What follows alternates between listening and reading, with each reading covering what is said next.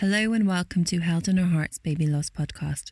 We are an Edinburgh based charity providing baby loss counselling and support for bereaved families. We are committed to ensuring that no family has to face their journey of loss alone, and we wanted to create this podcast to reach out and share stories, encouraging greater connection and understanding. Join us on our journey as we speak to a wide variety of guest speakers who have been personally affected by baby loss or who have been moved by it.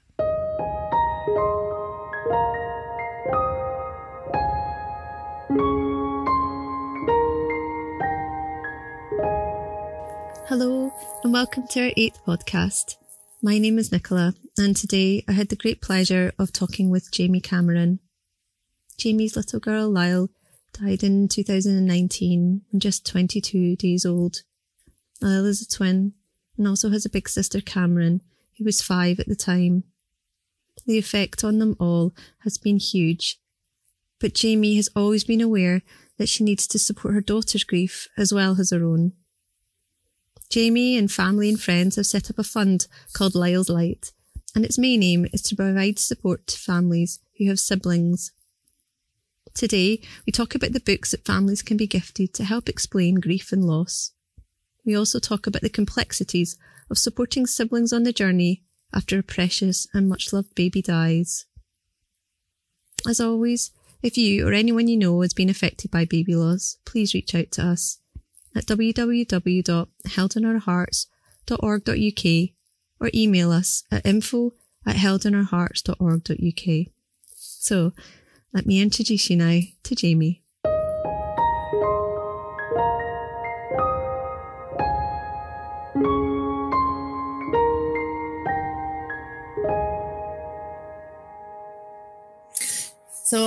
Welcome to our podcast this morning. I'm absolutely delighted to have Jamie Cameron with us. Um, Jamie has done a huge amount of work with the charity since the loss of her own daughter, and um, in particular, focusing on siblings. So, we've always known as a charity that um, some families um, sadly lose a baby and have other children.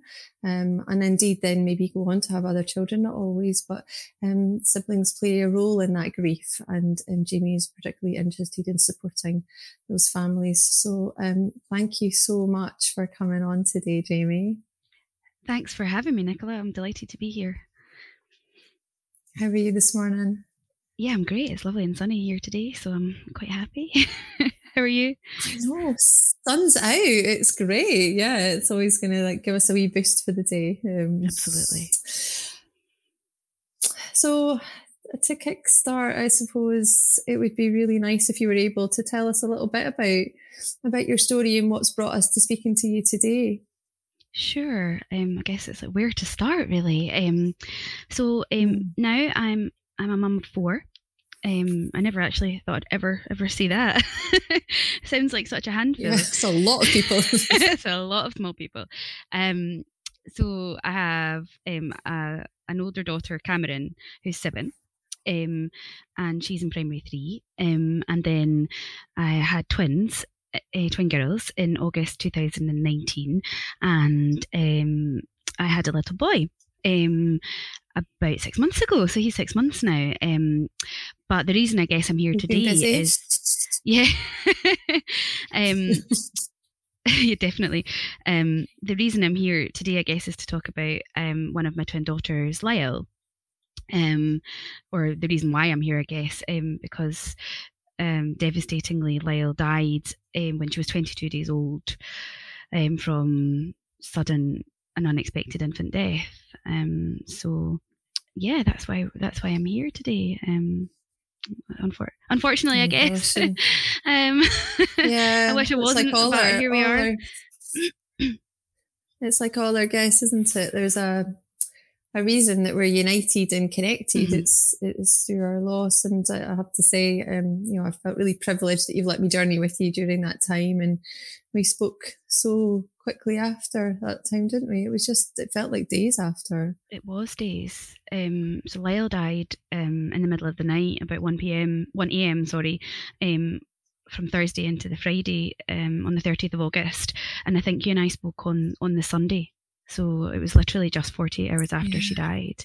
Um, and I think I know that's quite unusual from speaking to you previously. I think it's quite unusual for parents to reach out so quickly. Um, and I mm. guess my motivation for doing that was really, um, interestingly, about my daughter, Cameron.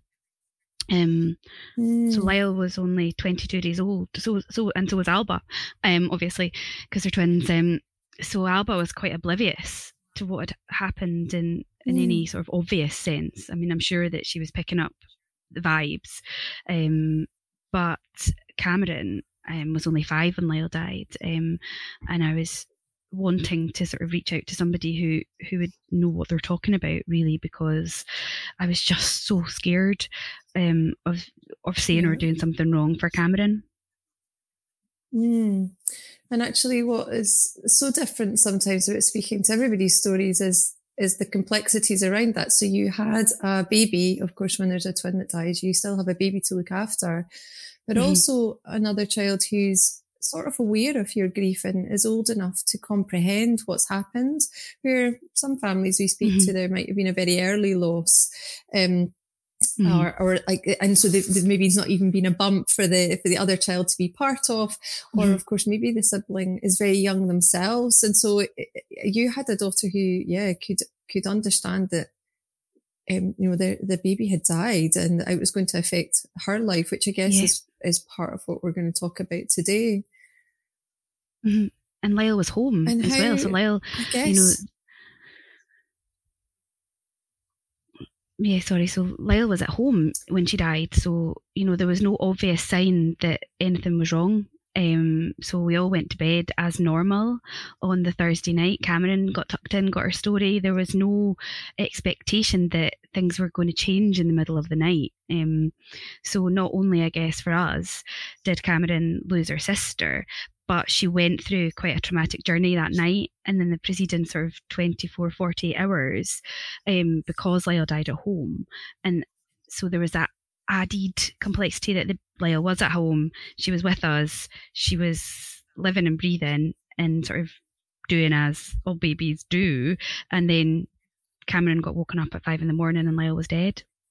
So there was that mm. sheer kind of boom, life is different for her when it was completely normal and inverted commas before.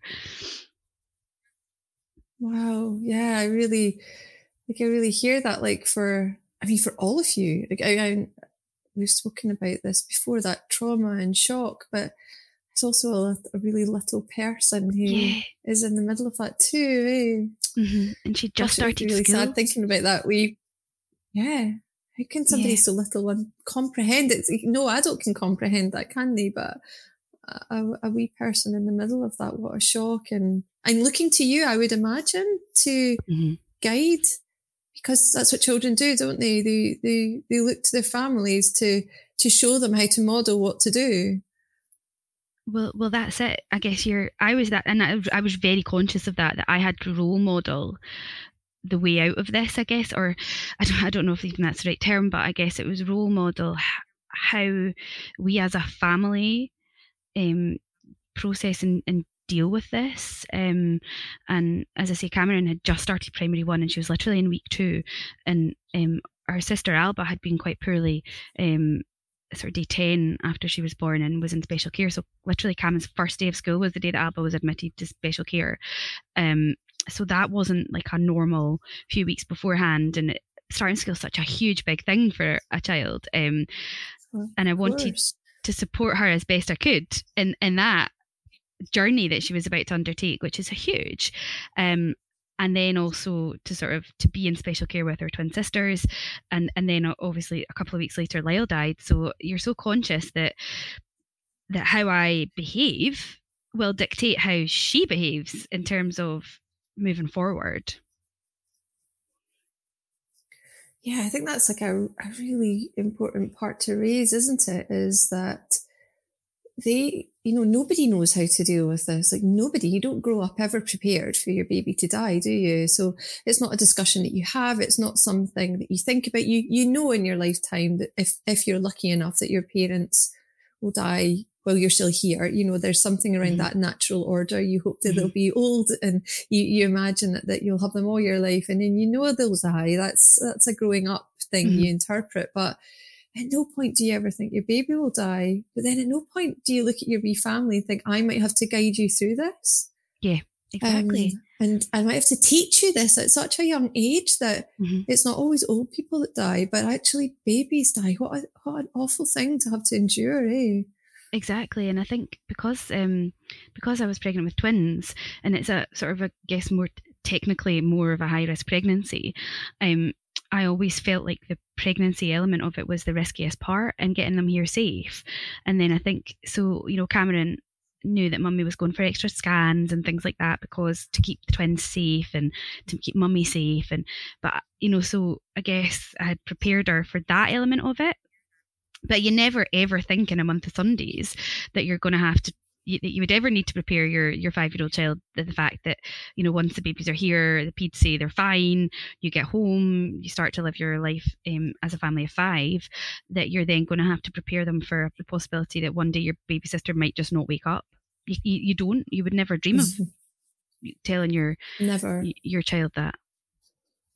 So never never and i think that's part of the of the the complexity and heartbreak of the whole situation, isn't it? Is that we often forget, or maybe society often forgets that it's not just the parents. It is a, a lifetime of change and a lifetime of grief and loss, really, and missing. And yes, life goes around mm. that loss and, and we can move forward, hopefully, into a, a happy future with family. But there's some, somebody's always missing and that includes a brother or a sister for people isn't it? You know it's sort of an underlooked mm-hmm. and often underspoken about um, area.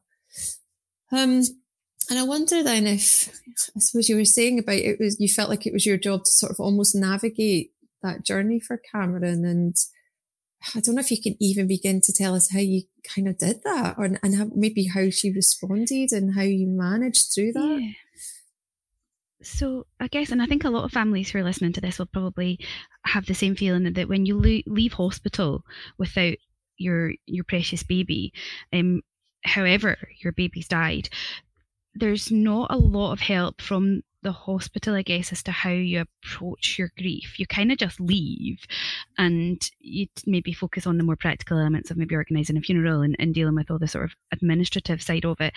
And I mm. was really looking for some guidance from the meds or you know the medics or from anybody really who who would say mm. like okay now your baby's died here's how to try and like wade through the mud you know like i don't know about you but i felt like my legs were literally lead and it was like I couldn't have even lifted my yeah. foot off the ground with my arms to get to the next step and so we're wading through treacle and then uh you know you've got this yeah. five year old who's just started school who's bombing about you know and and children are so they grieve so differently i think as well so um I guess for me, I wanted some advice as to how I talk about it, because um, I'm very open with Cameron, always have been, um, about life mm-hmm. and how how it works and how things are. And if she asks a question, I'll always try my best to answer it honestly and appropriately. Um, and you know, we've always had an open dialogue. So I guess initially it was trying to answer all her questions honestly and and try and also to protect her from what other people said um, because I remember somebody, and I, I, don't know who it was, had said, "Oh, um, well, you know, she was too Lyle was too good for the, this earth, so, um, you know, she was she was taken away." And and children, you know, obviously they have a magical way of bringing it back to them. so Cameron's response to that was, "Well, am I? What about me then? Am I not a good girl if I?" Um, if I've not, if mm-hmm, I'm still mm-hmm. alive, or Alba is Alba not a good girl? You know, um, so it's trying to sort of wow navigate that and sort of say no, no, um, that's not the case. Lyle died because Lyle stopped breathing. You know, Lyle's body stopped working, so Lyle, Lyle died. Um, but she was yeah. as good as you, and you're as good as Lyle, and everyone in the house is is equal. Um, equal regardless of yeah. whether they're yeah. alive or not and it was really difficult to try and sort of because they always do bring it to themselves don't they you know cameron bless her yeah yeah the children are I, I, don't know this is probably completely inappropriate to say but i always think children are just little narcissists um, because they've not learned patience or you know yeah. they've not learned these skills yet their brains aren't able to to sort of yeah, function yeah. on the level of the that whole world's them isn't it ah yeah rightly so most important people are them yeah, of course of course but you, mm. gosh you've raised a really interesting point, haven't you, around not, it's not, I just I hadn't thought of this before so much, but it's not around just what language we use. Mm-hmm. It's external, isn't it? And like, so my, my son was only just two when Theo died. So I feel it was slightly different. And maybe as we continue to talk, it will become, you know, those differences. But, um, I do remember he once, so we talk about heaven and, you know, he mm-hmm. knows what heaven looks like. And we were quite confident that we could try and explain what we felt heaven was and to try and explain to him. This is when he was getting a bit older that, you know, well, we can make heaven whatever we want to be because nobody can challenge those thoughts. And then exactly. I remember he was really little, but he came in the shower one day and he just said to me, so, so is, is Theo is always, will he always be with Kevin? And I was like, Kevin. And he's like, it's like a Kevin heaven. And, and I was like, oh, I came down the stairs to my husband saying, I think the whole time he thinks that Theo has actually been with someone called Kevin because we've been talking about heaven and it's like those moments, isn't it, that you go, uh-huh. oh, right, okay, yeah, your, your interpretation is very different. And, and like you say, somebody saying something makes them think of something totally different from what you intended it to uh-huh. be. Um, yeah, that's so, it. Yeah, very um, interesting it's kind of trying to translate it, isn't it, into a language that they understand. And I guess it's for me, it was just when Cameron answer, asked a question, I was just, you know, say to her, I tried to keep it factual because that's what she was interested in initially. Mm. I think it mm. was like, right, so Leia went to bed and what happened? And then, you know, we woke mm. up and what what happened? And we we went through that um quite quite a lot. And then it was kind of I think then she had that kind of like, oh, right, she's not coming back you know this is mm. this is mm. pretty big um and they had a nice relationship cameron and lyle even though she was only here for sort of 22 days um i used to talk um lyle so lyle would say really funny things i'd give her a voice and she'd sing a song and um cameron would say like oh we're not going to hear um Cameron at the time, it sounds ridiculous actually, was like really into making potions. You know, little girls like to make potions with bubbles, and so she'd make potions yeah. in the bath. Um, and um, Lila was quite a demanding baby in comparison to Alba, um, and she screamed blue murder quite regularly. Um, so like Cameron would get quite annoyed at this. Um, so I'd talk Lyle to make Cameron like her. Um, and Lyle would always so I made up a song. It was called "Potion in My Pants." So for whenever she did a poo, Lyle would sing this song, which sounds completely ridiculous. And Cameron would sort of say, "Oh, we're never going to hear that song again." Um, Lyle's never, you know. And it actually, it was the realization really that you know her sister isn't coming back, and she's so um, even now we still sing the "Potion in Your mm. Pants" song, um, just to sort of bring Aww. Lyle back a wee bit. Um, and you know, like yeah. Lyle would say to her like Cameron, what's your favorite animal? And Cameron would say, I don't know, a dog or something like that. And and Leia would say, well, mine's is a pink unicorn. You know, just being totally wild and out there. Um, and Cameron oh. will still say, well, Leia's first favorite animal was a unicorn, and um, so you know, it's guiding them through all this, and and it's mm. funny, like, but trying to behave normally for them, um, because she needed that normality. She needed mummy to to function normally and I say normal in like the you know the loosest sense, you know, be up, be washed. I would I made sure like mm. I put penciled in my eyebrows, you know, because initially uh, the first couple of days after Leila died, Cameron would say, "Mummy, where where did your eyebrows go?"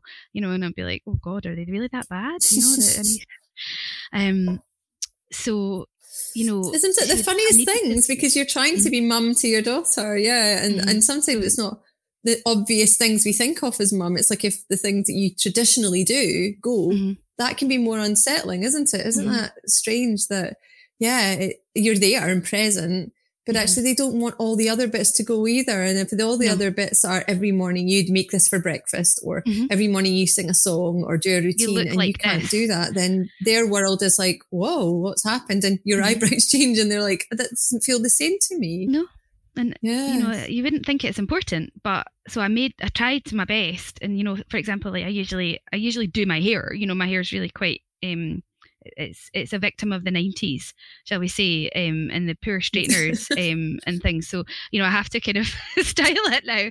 Um as are my eyebrows actually i have to say.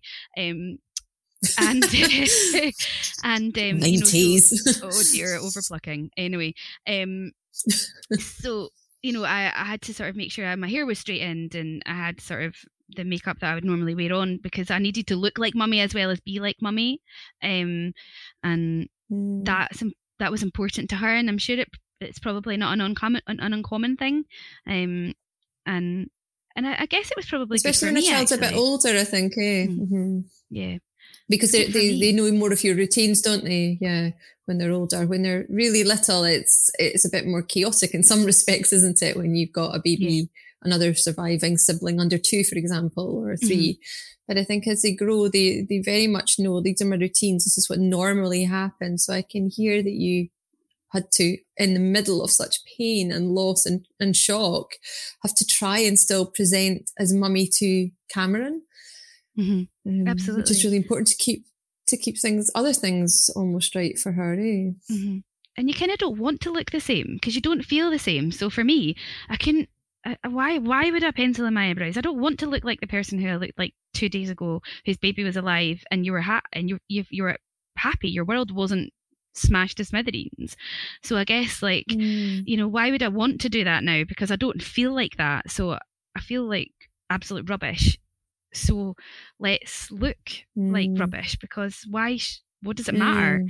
You know, um, mm. and that's how I felt. But I guess actually it was probably quite a good thing for me to like get up and get washed and to straighten my hair and to put my my makeup on to a certain extent because then it I, I guess it it forced you to face life again you know and normality mm. and made me kind of think right okay she needs a normal it won't be the same normal that we had before mm-hmm. but it will be a normal and i need mm. to be that for her and and our dad too you know and poor stephen you know i guess um my partner um we um we obviously Lyle's death was unexpected so um the sheer trauma of that um was quite debilitating for him for a couple of days and you know and how do you deal with that and i remember him you know sort of i guess sitting on the sofa just pretty pretty comatose actually you know and and quite mm. rightly so because why wouldn't you sit on the sofa being completely shat like earth absolutely like you're shattered your earth your life is shattered um you know and having said to him yeah, we, we, yeah. we can't sit like this because we we need to for cameron's getting freaked out we need to try mm. and be a, a fun- function and you know and, and poor stephen had to go yeah you're right like but he didn't you know and i think to myself like and that was an awful conversation for us to have to have for me to say like come on we, we can't do that because cameron yeah. can't have it and that's a really hard thing to pick yourself yeah. up and go right yeah we can't do that and um you know i always feel really guilty about that for stephen as well because i think did i sort of intrude on his way of grieving you know um but you mm. know he did it, i can you know, really hear the pressures on you mm-hmm. Yeah, I can hear. Mm. You know, there was there was somebody who was in that home. There was a baby who, you know, like you say, you probably less concerned around little Alba and how she was emotionally feeling, even though we ah. don't know what she was actually emotionally feeling. But I can yeah. see how having another child or children puts pressure. Um, in some respects, they can be helpful pressures, can't they? Like I remember my son was, he needed fed, he needed milk. Yeah he would like, you know, toddle through in the morning in a little sleep suit and say milk at the side of my bed. And I'd open my eyes and just not want to be here because my mm-hmm. son had died. But there was another person in front of me saying, I need, my needs need to be met too. Mm-hmm. Um, yeah. and I, I, remember when we, when we first spoke, Jamie, we talked around some some things I, I did with my children and, ha- and have done when they were little was to read sort of books around mm-hmm. practical, like about the body. And I think we spoke about that. I had a pop up book and I think I said yeah. to you that like we'd read about like the heart and, and what all the bits of the body do. Because for me, initially I had to, like you, you touched on earlier, I had to explain maybe what death was which mm-hmm. is horrendous having to do that to a small child. Like, you know, whoever wants to sit and talk about that? But it feels like maybe then for me it was easier because the emotion was away in some respects. I was reading a, you know, a book. It was yeah. pop up, so it felt a bit more fun and age appropriate. And yeah. then I would then maybe touch on saying, well, when when your heart stops, like it means that you you're not you can't live, you can't live without a beating heart. And and that felt like the only thing I could do at the time to try and explain any more around that. Yeah, and I think it's something practical, isn't it? So like we books are a big part of my family. Cameron loves I love reading. Cameron loves reading. We have always done bedtime stories and like you said, I guess death is such a huge concept, isn't it? It's like it's really, really hard to to to I don't know, like vocalize what it is, explain it. Um, you know, how do you how do you go about saying like what death is to a five year old or to a two year old? Um, so for me, I wanted to try and find a way to explain what had happened, and I guess for we didn't know what had happened either, and I'm sure that's quite common with um with with a lot of families um, who are involved with Held in Their Hearts that you just don't know the answers, and children want answers, particularly five year olds and that kind of age group. That initial school age, they want explanations, and they're used to their parents being able to give them mm. explanations. So why does you know Cameron's particular why child? You know why is this? Why is that? Why is it? Why why would this do this? And you're trying to, explain things, but so why did Lyle die? And and you have to say, well, I actually I don't know you know but what i can yeah. tell you is like you say that she stopped breathing and and you know you need your lungs to breathe and and you need your heart to beat mm. so that you can breathe and and it's going through that so i i found books really really helpful um and actually mm. cameron um cameron's um no Cameron's from my first marriage, um, and um, when me and her dad separated, I used books then to explain what had happened um, you know, why mummy and daddy weren't mm. living in mm. the same house and that type of thing. So to me, it was yeah. kind of like a natural progression to use books to explain to Lyle about Lyle and what had happened. Yeah, I totally remember that. Us really having a good discussion around that. And am I right in thinking that the school were also involved with books? So I had the book that I used when Cameron's dad and I separated um, was The Invisible String um, and it's all about how even when you're not with people, your love, you're still connected by love. Um, so that. Mm. Um, because what I was trying to do was really prepare her in case that she ever wanted to go and have sleepovers at her dad's house. So it was that way where, you know, even though you're with daddy, um, Daddy Gordon, you're still with your love is still with mummy and if you need me then you tug the whole thing is you tug on your invisible string and i feel it and then i tug back and you feel it in your heart so that's kind of what the book's about so when lyle died i went that was the book i turned to to explain not so much to explain the, the sort of physiological reasons why Lyle had died, but to yeah. to help us with that connection to Lyle, um, and that really helped her. So I had mentioned it to the school, and uh, Cameron School are absolutely fantastic. Um, you know, they didn't really know us particularly well because Cameron was only in like two, week two of primary one, um, but they were absolutely fantastic and incredibly supportive, um, and I'll be forever grateful to them for that. And um, I had sort of explained to the school that I was using this book, so so they then ordered copies of the book as well and um, read it with Cameron. And they actually did a whole primary one topic surrounding this book and the whole of primary one. So it wasn't just Cameron; they involved everybody, and they all did their their wow. sort of balloons to their invisible strings to who was important to them and who was in their family and and it was so she didn't feel like the only person because I think Cameron felt when Lyle died that she was the only person, only sibling that that had ever happened to. Um, and yes, so a lot of my journey as well with Cameron was to we met some other bereaved mums and bereaved siblings um, round about her age who are local to us. And, you know, Cameron was really glad to sort of meet another uh, girl whose sister had sadly died as well as a baby. Um, and that really helped her.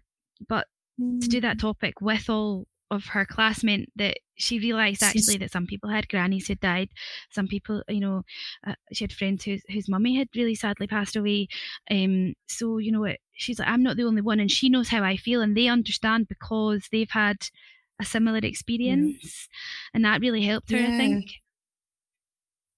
Yeah, well, I mean, what you've done is, you know, validated what she was feeling through her mm-hmm. peers essentially and what an incredible yep. school you know as a primary teacher before and i never shied away from difficult conversations and loved having you know that kind of emotional discussions in classrooms regardless of children's age because it's life isn't it life isn't uh-huh. always how we want it to go and i think we no. we have a duty as as educators to to hold those conversations and and to encourage the openness of others and how amazing that they could do that in primary one and, and how special for everybody because everybody's touched by somebody, whether, like you say, it's not always loss as in death, but you know, it might mm-hmm. be a pet that they had, or it might be somebody yeah. they don't see very much now because they moved Absolutely. away. So loss comes in many different mm-hmm. shape mm-hmm. and forms for kids. So the fact that they could do that in the class would not only help everybody feel connected, but absolutely for little Cameron feeling that okay, maybe, maybe I'm not on my own. Maybe my situation is very unique and mm-hmm. maybe nobody else can directly always understand this, but other people have lost people they love and, and, and, and you're encouraging, of course, through the book. It's about that connection. So that connection that it, yes, it's physically the end of seeing that person, but it's not the end of love, is it? The, no. the love and the connection can continue to grow.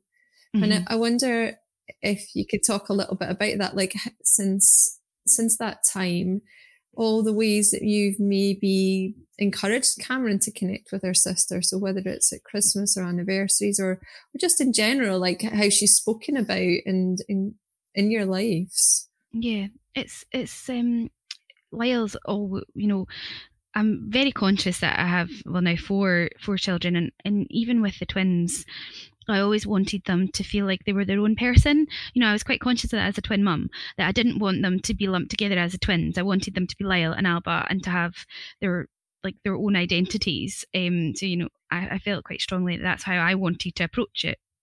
So I'm always really conscious mm-hmm. now that they're they're all kind of equal i guess i think equality in the true sense is, is something that i feel quite strongly about for for my kids so i find it that I need it's a really hard balance to strike, isn't it? Because I guess you want your children, your existing children, to to to know about their their sibling who died and to feel that connection and the love for their sibling.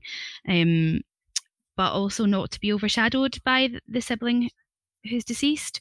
Um, mm. Because I didn't want I don't want to focus everything on on Lyle and them feel that I perhaps maybe focus too much on Lyle and not about them.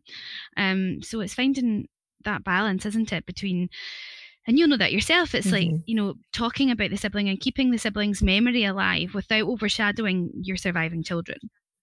So we do quite a few different yeah. bits and pieces. Yeah, um,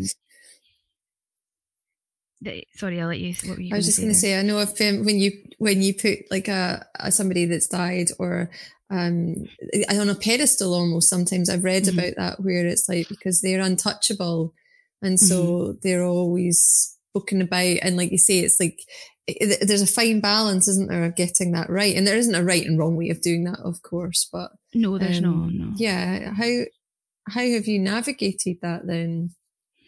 So we have um we have pictures of Lyle about the house, but I try and make sure that there's no more pictures of Lyle than there are of um of the girls and, and little Blair. Um, you know, I try and make it even, and I don't have. I've tried to avoid having like a a, a, display, I guess, for Lyle specifically. So, you know, all of our memory making bits and pieces are scattered around the house, kind of in random places, just like the kids' toys and things, you know, um, and bits and pieces like yeah. medals that Cameron's had for ice skating, or, you know, Alba's bits and pieces are her uh, colouring in from nursery and things. And you know, so I try and make sure that we we've kind of spread it about a bit, um, so that we don't have. I guess I don't want to use this word, but a, a sort of and there, and there's again there's nothing wrong with this if people do have that. Um, but I don't didn't I didn't personally want like a shrine to Lyle, you know. Um, yeah. But um, so I'm trying to do that so that because then again, Cameron, I know because she's so she's so quick that she would say, "Well, where's my shelf then?" you know, like where's Alba's shelf? Where's Blair's shelf? You know, if Lyle's got a shelf, why don't I have one? So, um, trying to kind of incorporate all of them all the time, um, and we have mm. things for Lyle for the Christmas tree, um, but every year they all get one Um, so is it a new thing each year that everybody gets? Yeah. including Everyone gets a bauble, including Lyle.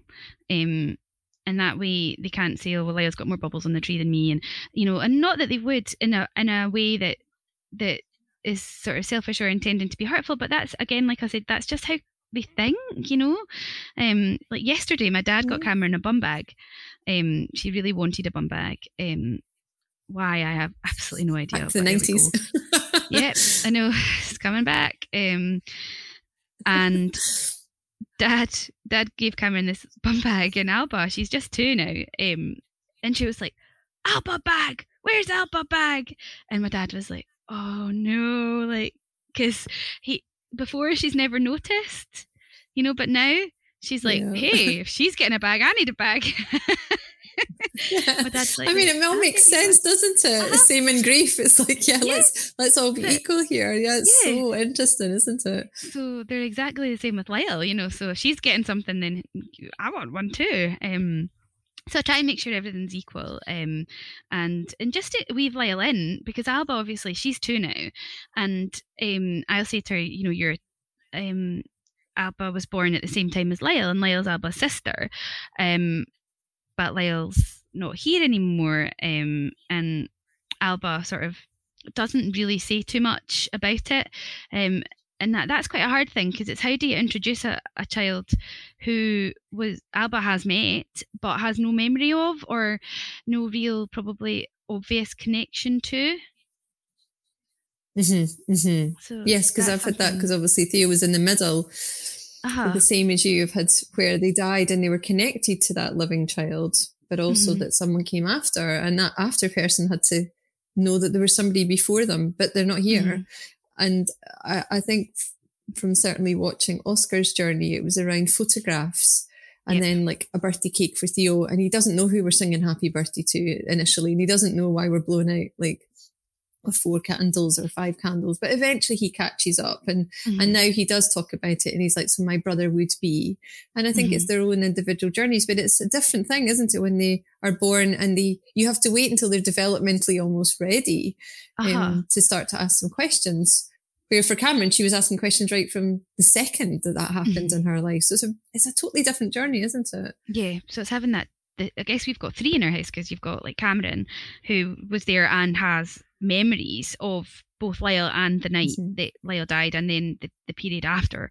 Um, and then we we've got Alba who was there, but who survived where Lyle didn't, and then you've got Blair who has never met Lyle and who, you know, is is going to have a sister who he has never met, and you know he came Mm. after. So we've got the three in our house, and it's and I guess it'll time will tell as to how to to approach that. But like you say, it, it's having the photographs in the house so that she's just there, and that's and it, I'm hoping, you know, and the best basically plans and all that. Like, like you know, Lyle will just be somebody who they are aware of, and it, it's not like a shock to them because the the, the fact that Lyle was Hmm. here and now is not here is just fact for them.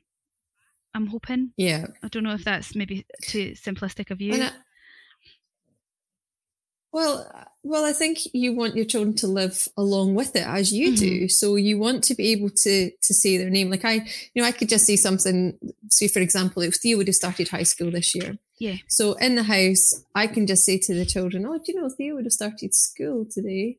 And nobody goes like, or what, or Yeah. or hears Theo's name and thinks. Did you just mention Theo? It's like really natural, really Uh-huh. normal, sitting at the dinner table, and they're like, gosh, like, and then, and then Oscar might bring something else chat in, but Lucas, who's, you know, 14, almost 15, is going to think about that differently because he's, you know, he's moving into a young adult now and Mhm. he absolutely knows that that is something else now. You can see that, like, um, it's a harder conversation to have now with him. It's interesting as he's older because he, he does really know what death means.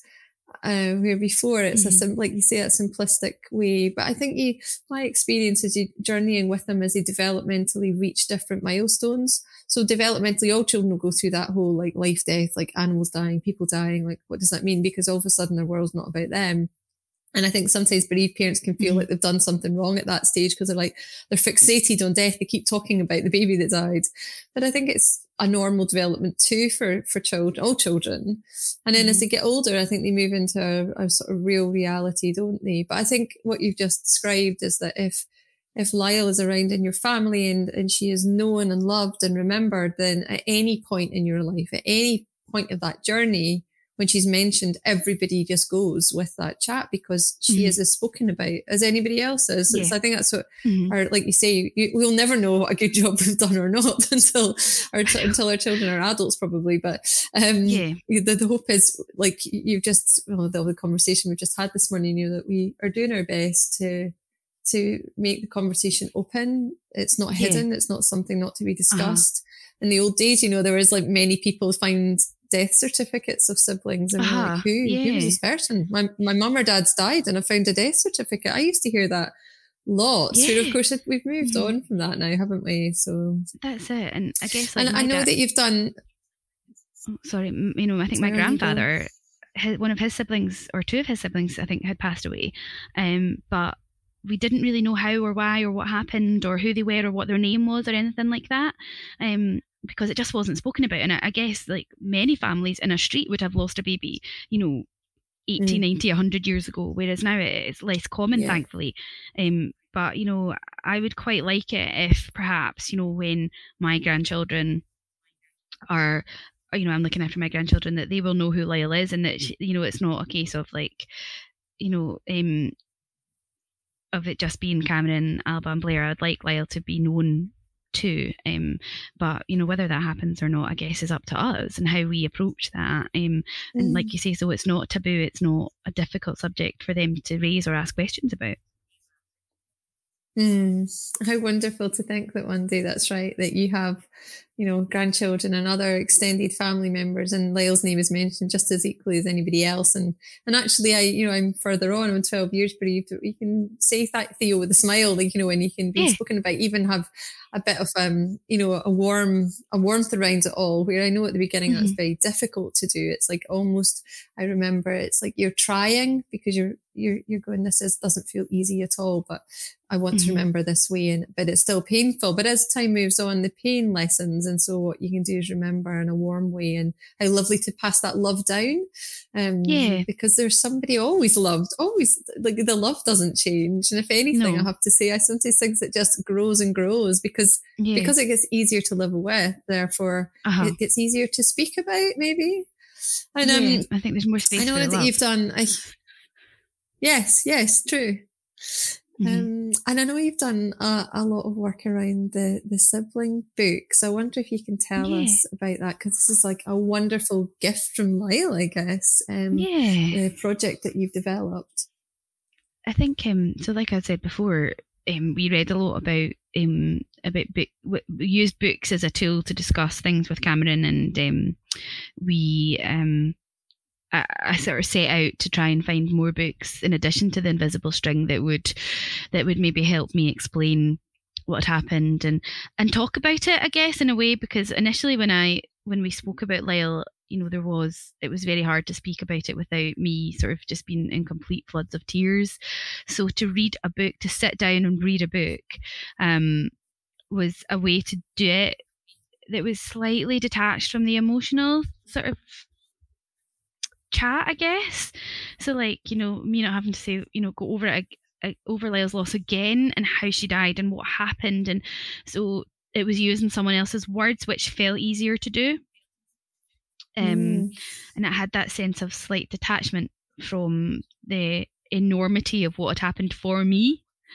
Um, you know, so I set out trying to find some books and initially um, kind of went to went online and tried to find some books, but a lot of them were about the loss of older people and it was kind of like well they got old and then they, it was maybe a fox or a badger and I mean they were still really good but you know the, the fox got really old so he went into the woods and he fell asleep and died and and and Cameron would say well but no but Lyle wasn't really old so why did she die you know? And it was like trying to find a way to do it that um that helped me explain it to her without me breaking down and to floods of tears and to sort of feel really emotionally raw afterwards.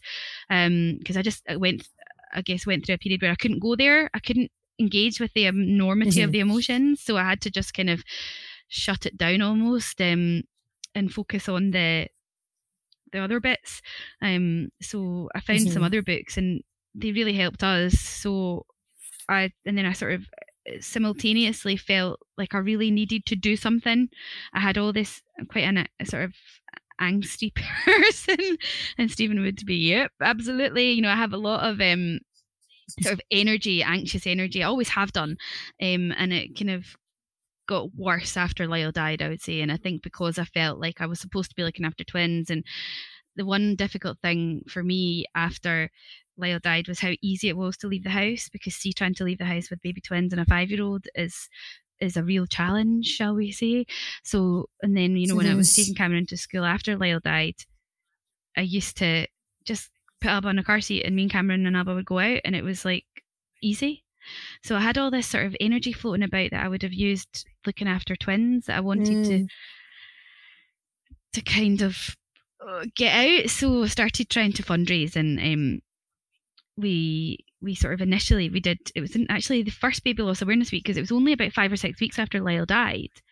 Um, we did the 15 for 15 um, and had like a phenomenal response from friends and family and even people we didn't know um, and I think we raised about six thousand pounds in a week. It was incredible, um, wow. because I know it was huge. I was so touched by people's sort of kindness. Um, we didn't announce that Lila died on social media. I couldn't do anything. You know, I literally I didn't tell you know we told people who had to be told but i couldn't post anything about it so i think nobody really knew that she died um, mm-hmm, and i mm-hmm, think mm-hmm. when people seen the the post on our my Just Giving page, I think people were completely overwhelmed about what happened.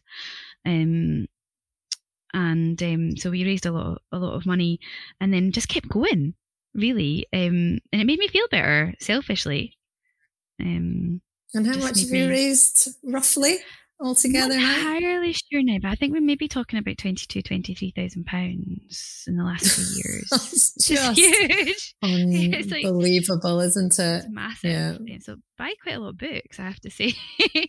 um, so that was the first project, wasn't it? really? Yeah, yeah, mm. and and and we have some books now, don't we? And they're yeah. they're a gift essentially, aren't they? From from your daughter to others, and from yeah. your family to others, and from us. And we have yeah. a, a little card that you wrote, isn't it? Uh huh. So we give books um, now to families who would like them. Any anybody who needs a book or or a couple of books, then um, we we use some of the money that we've raised and we started a little fund called Lyle's Light um and that that provides books for bereaved siblings of any age um, in, in any location who approach the charity.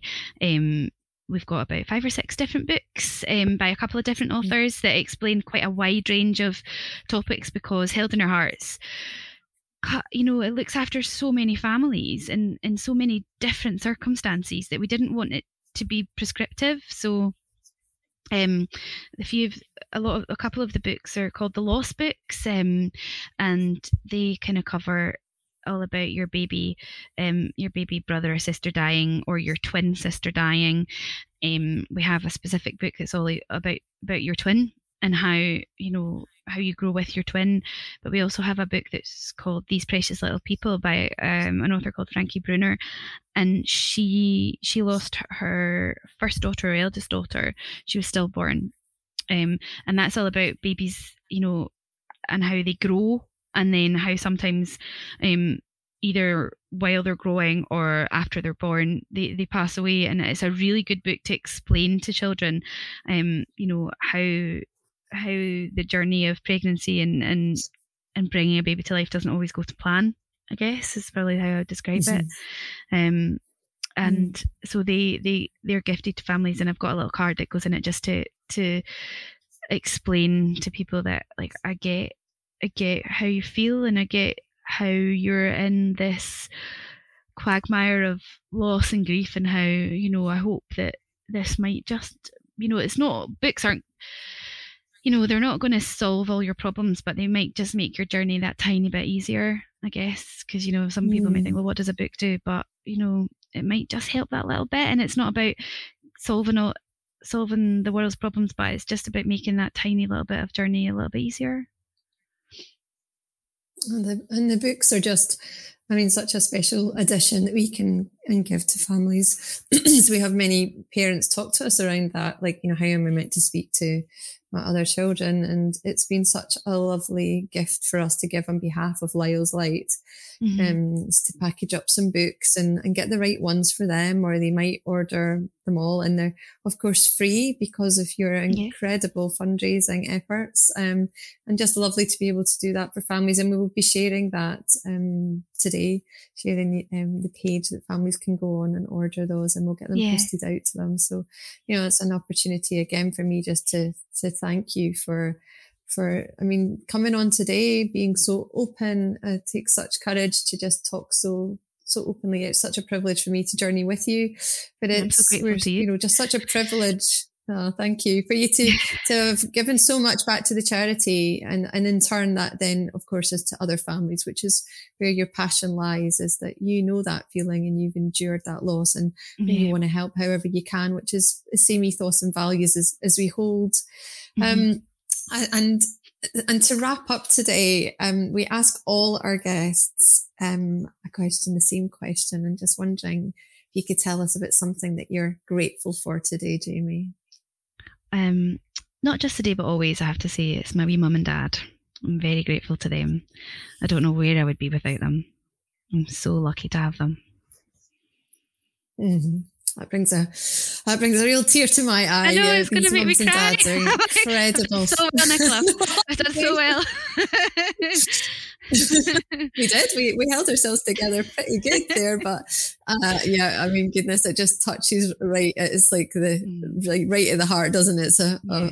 a, a blow because those yeah, I know the love from your mum and dad and all they, they do for you. So actually in turn, you can help ourselves and the charity, but oh, like even this morning, even being on this call. So yeah, let's all be grateful for your mum and dad today. Yeah.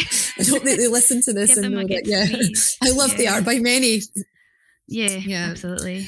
Thank you um, so much for for joining us today and sharing so much about your journey and and all the work you're doing for siblings. I know many people will listen to this today and get a lot of comfort and also maybe go and look at our books on our website. So yeah. thank you so much, Jamie. Thanks so much for having me.